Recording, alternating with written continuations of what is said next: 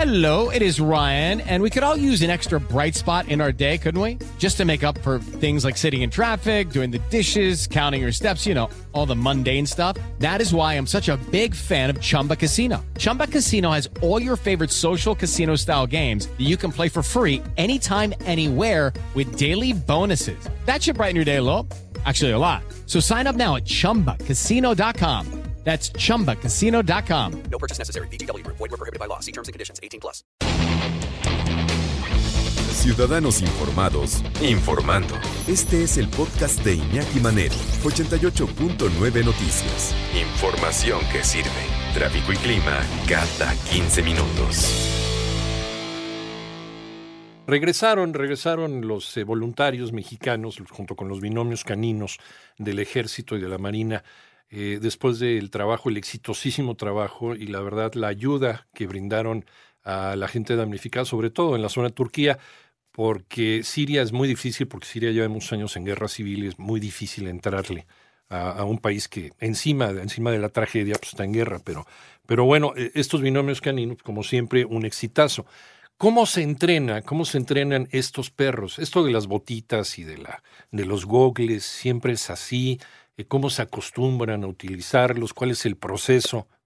Vamos a platicar y como cada 15 días nos da muchísimo gusto saludar a nuestro amigo Perro Rodrigo González, especialista en comportamiento de perros, director de la Asociación Ladridos Ayudando y de la Escuela Canino Manos Ladrando. ¿Cómo está Rodrigo? Buenas tardes. Hola Iñaki, humanidad que nos escucha. Pues contento, contento de poder volver a hablar de este tema Ahora creo que eh, pues concentrándonos en, concentrándonos en, en, puntos que son muy importantes, partiendo de si es común el fallecimiento de un perrito de rescate, como se dio lamentablemente en este caso, en esta situación, y puedo decirte que es casi nulo, ¿eh? O sea, no es normal esto porque... No, no, y es que esto, pues básicamente porque tenemos un protocolo de seguridad del cual depende la vida del binomio. O sea, se verifica siempre una zona antes de entrar con un perro eh, pues para ver que no haya eh, estos riesgos, ¿no? De ningún tipo. Y al finalizar siempre se da un reporte de los logros en la búsqueda como tal y de los cambios en la zona, porque después entrarán ya sea que se haya dado eh, un marcaje y entonces se haga la extracción de una víctima, o porque entrará un segundo perro a corroborar que ciertamente hay alguien. No es no es como lo vemos en la tele, digamos. Sobre todo, Rodrigo, cuando primero se empezó a manejar que se había caído una zona en donde estaba el perrito y que lo lastimó, pero ya después el mismo ejército ya confirmó que no fue eso, que el, que el perrito se murió pues prácticamente de frío, ¿no? Pues peor aún, ¿no? Porque entonces de lo que estamos hablando también es de una desatención, porque el asunto de mayor importancia siempre para minorar riesgos pues básicos en lo que es la salud del binomio, pues es verificar la salud del humano y del perro. Esto obviamente eh, partiendo de cuestiones muy básicas como es la edad, por ejemplo, ¿no? Yo, yo ya no me arriesgo tanto, eh, me la pienso, por ejemplo, porque mi condición física no es lo ideal eh, para ese tipo de actividad. Ahora el perrito, pues obviamente tiene un tiempo este límite para poder seguir trabajando. Tan así que ellos mismos, este, me refiero obviamente a las dependencias del gobierno, eh, han empezado en los últimos años a plantear las posibles adopciones de los perros que ya no usan debido a su edad y a que ya no les son útiles. cabe recalcar que es un acto benevolente actual porque antes simplemente ya no les sirven, los matan. Entonces aquí la cuestión es eh, que si no tienes esto como base, es decir, que hay una certificación de que e-, eres apto para llevar a cabo la misión, este, pues no es, no, es, no es viable hacerlo, ¿no? O sea, cabe recalcar también que estamos hablando de instituciones de gobierno que hacen un trabajo, es decir, se les obliga a hacer esto, a diferencia de las asociaciones civiles que hacemos esto eh, por gusto, nos pagamos los viajes, eh, mira, creo que incluso todavía hay un grupo de topos allá, eh, porque pues somos asociaciones que nos pagamos todo y ante todo, cuando hablamos de binomios caninos, siempre, siempre estará ante todo el bienestar del animalito antes de meternos en circunstancias de alto riesgo, porque pues ya vimos que sí se puede uno morir, ¿no? ¿Cuál es la edad? ¿Cuál es la edad este, promedio de uno de estos perros de rescate? ¿Y a qué edad se le debe de retirar al, al, perro? ¿O depende de, del perro, de la raza, de la preparación, del, del estado este, de salud, en fin? ¿Hay una, hay una edad para, para pues ya retirarlos y, ya que, que se vayan a, a descansar tranquilos a otro lado? Pues mira, lo que pasa Pues efectivamente dependerá eh, de entrada de las características específicas del perrito, Sí, hablábamos también de un perro mestizo, sí. Los perros mestizos este, de diferentes tallas también son usados para esta actividad. Lo menciono porque un perro de talla chica lo puedes retirar del trabajo muchos eh, más años, ¿no? Es decir, eh, un un pastor alemán, como fue el caso de Proteo, a los 6, 7 años ya tiene dificultades, ¿no? Físicas de la edad.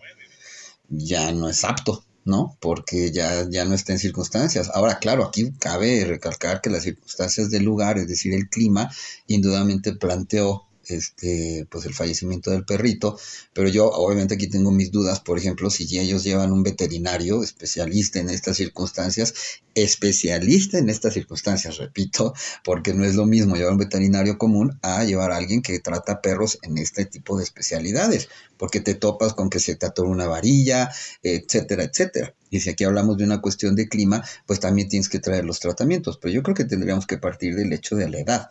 Entonces, claro, si tú tienes un perro que a los 8 años, eh, 9 años, pues ya no es apto porque físicamente ya no, ya no da, pues no lo llevas.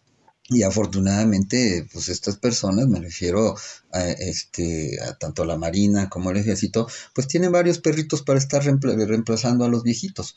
Entonces sí podrían haber tomado otra decisión. Digo, no es una crítica como tal, porque no tengo bases, pero aquí lo que importa es básicamente entender que eh, es muy valioso el trabajo que se realiza a nivel mundial los perros de rescate, pero yo también en algún momento dije, ya no puedo usar a mi perrito para esto porque ya no es apto y empecé a trabajar a otro y de ahí que se puedan obtener ciertos resultados, porque insisto, aquí se pone en riesgo al binomio, también al humano que se está metiendo con un perrito que no cumple con las características, entonces pues es un, un punto indudablemente en donde hay una ética de por medio. Porque además hay que tomar ciertas cosas en, en- en cuenta, ¿no? Sobre todo en ese tipo de situaciones. El perrito se puede ver sometido a vidrios en el, en el piso, este, a derrumbes, a, gases, a eh, llamas. O sea, hay muchas consideraciones que pueden poner en riesgo la salud del perro y, y eso también forma parte del equipo con el que tiene que trabajar el perro, ¿no? que no es necesario.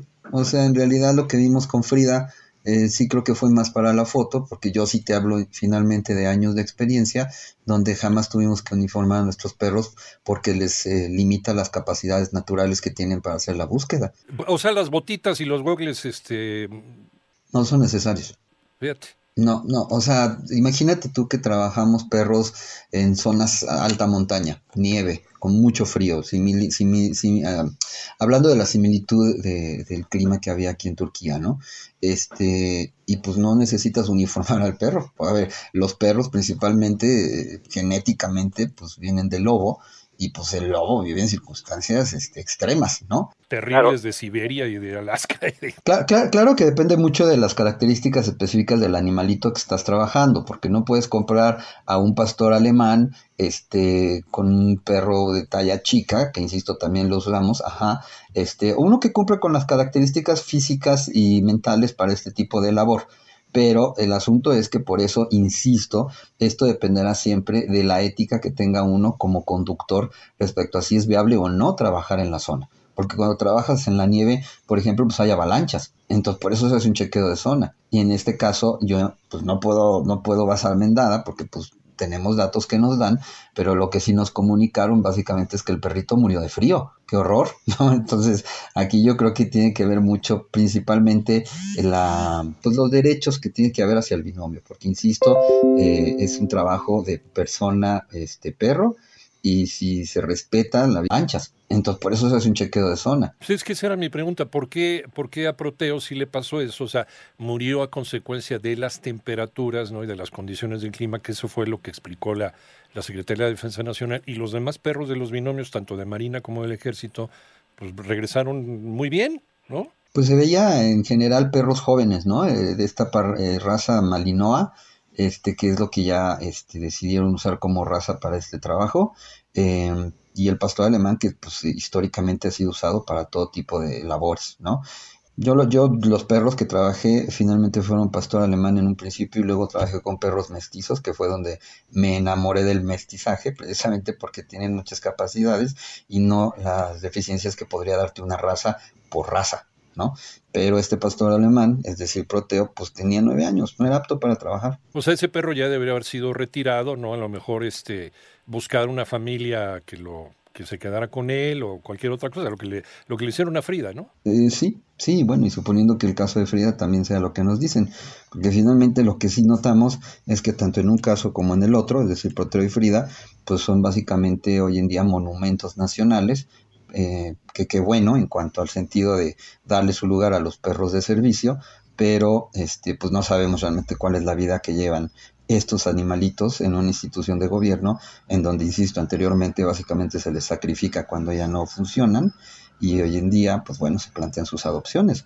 Pero bueno, yo tengo mis dudas. Al final lo que importa es que seamos respetuosos con los animalitos que tenemos de compañía y más aún con los animalitos de servicio, porque se merecen un respeto antes y durante el trabajo y obviamente al final del mismo para que tengan una vejez y una muerte digna.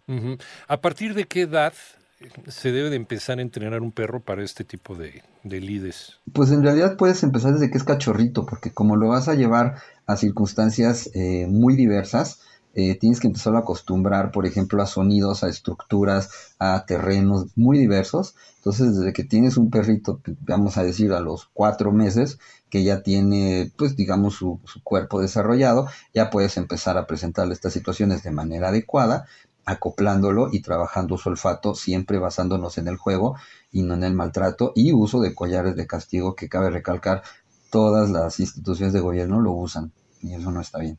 Eso no me lo sabía, ¿eh? Yo pensé que también, por lo que nos habías platicado en alguna ocasión, ¿no? Que, que por medio del juego y este y, y por medio del, de, de una empatía con su entrenador y no por medio de los golpes o medio de los shocks eléctricos, que también lo habíamos comentado. Eso yo no sabía que también los entrenan con, con este tipo de barbaridades. Pero a ver si, a ver si lo podemos dejar para, para el- la otra oportunidad dentro de dos semanas. Seguimos con este tema, Rodrigo. Claro que sí, con mucho gusto, porque es algo que nos, eh, pues, que nos concierne como sociedad, porque siempre que contratamos un entrenador común, nos llega con el famoso collar de castigo. Gracias, Pedro Rodrigo González, especialista en comportamiento de perros, director de la Asociación Ladrillos Ayudando y de la Escuela Canina Humanos Ladrando. ¿En dónde te encontramos? Estoy en YouTube como Perrisección 2 con número y en Instagram y Facebook como Ladrillos Ayudando 2 y Humanos Ladrando.